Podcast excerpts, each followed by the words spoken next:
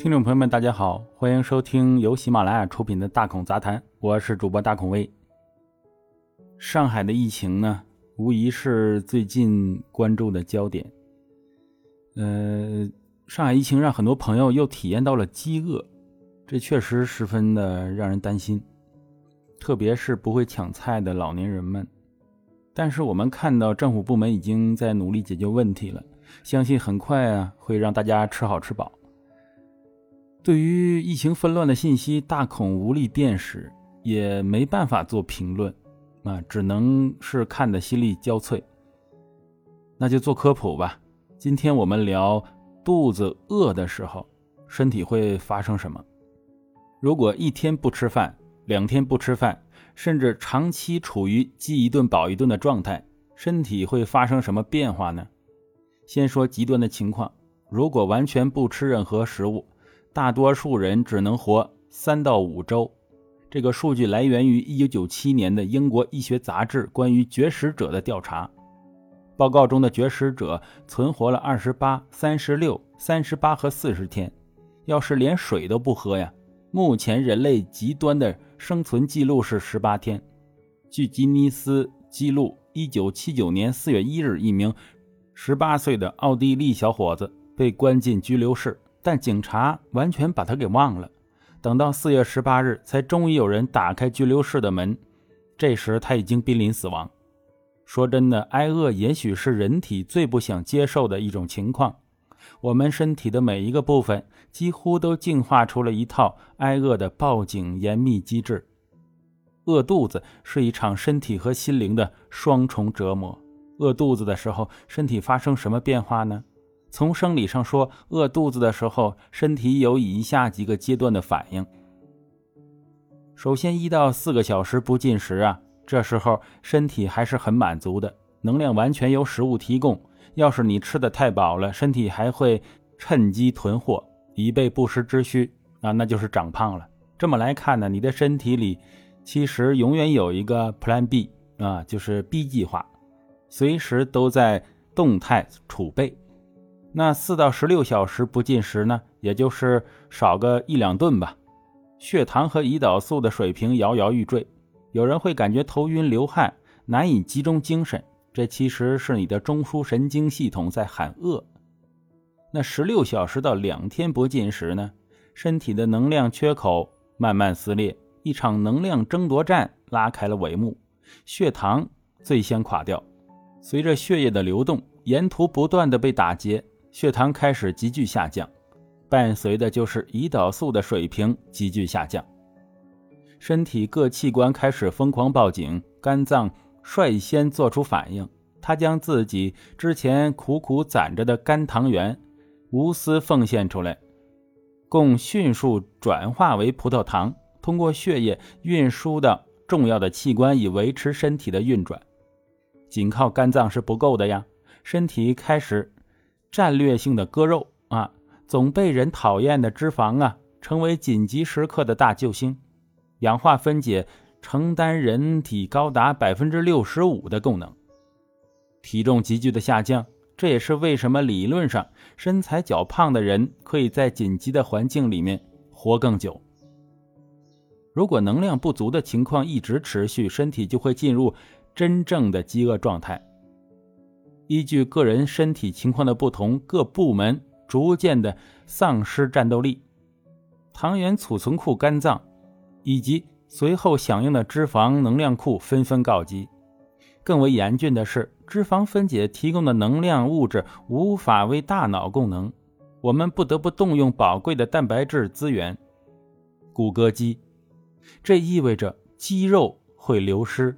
身体代谢持续下降，饥饿带来的能量缺口越撕越大，像黑洞一样卷噬身体的血肉，直到家底掏空，骨瘦嶙峋。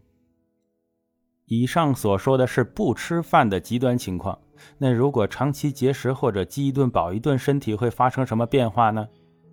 有一群人自愿挨饿整整半年，用一场人类历史上唯一的饥饿试验。为我们揭示了长期饿肚子的后果。挨饿是一种，呃，很难受、很痛苦的经历。希望你不要主动选择不科学的节食。一九四四年，三十六位健康的青年男性参加了一场残酷的饥饿游戏，他们通过试验招募，自愿挨饿整整半年。这一切只为了帮助科学家研究如何让战后的普通人从饥饿状态中恢复健康。在一切开始前，这些年轻力壮的小伙子怎么也不会想到，不过是饿肚子嘛，这居然会差点毁掉他们的人生啊！首先是三个月的观察期，所有的志愿者都被集中管理，各种检测，每天摄入约三千两百大卡的食物，每周至少步行三十五千米。紧接着就是整整六个月的饥饿，每日的食物骤减为一千八百大卡。饮食以马铃薯、卷心菜、通心粉和全麦面包为主，同时继续运动以及学习工作，最大限度模仿战争中普通人的饮食结构和劳动量。饥饿反应很快到来，最明显的是体重。这群年轻志愿者的体重下降超过百分之二十五，肌肉含量啊降低了百分之四十。可千万别羡慕这种减肥呀！半饥饿状态让他们变得极度虚弱。访谈里面的人描述，想要进入商场购物，却发现连旋转门都推不开。更可怕的是，饥饿开始带来情绪问题。长时间不吃饱，令他们变得抑郁、易怒。有人感到身边人的缺点和错误被放大了，随随便便就会发火。渐渐的，食物成了生活中唯一重要的事儿。有人把食物与水混合在一起，只为让饭菜看起来更多一点；有人把饭菜分成许多小份小口慢嚼，细细品味；有人开始反复咀嚼口香糖，甚至因此导致口腔问题。后期研究者不得不对他们进行限制。在记录中，志愿者连一块面包屑都不放过，很多人甚至不顾体面的舔盘子。虽然。没有淘汰，但试验慢慢变得像鱿鱼游戏一样紧张。大家用胳膊保护餐盘，担心吃的被抢走。看到非实验参与者浪费蔬菜食物的时候，很多人都感到强烈的焦虑。没法得到食物的时候，与食物相关的一切变得格外有吸引力。志愿者回忆说：“呀，饥饿实验是他们人生中。”最想结束的事儿，不是身体不适，而是因为他让吃成为他们生活中唯一重要的事儿。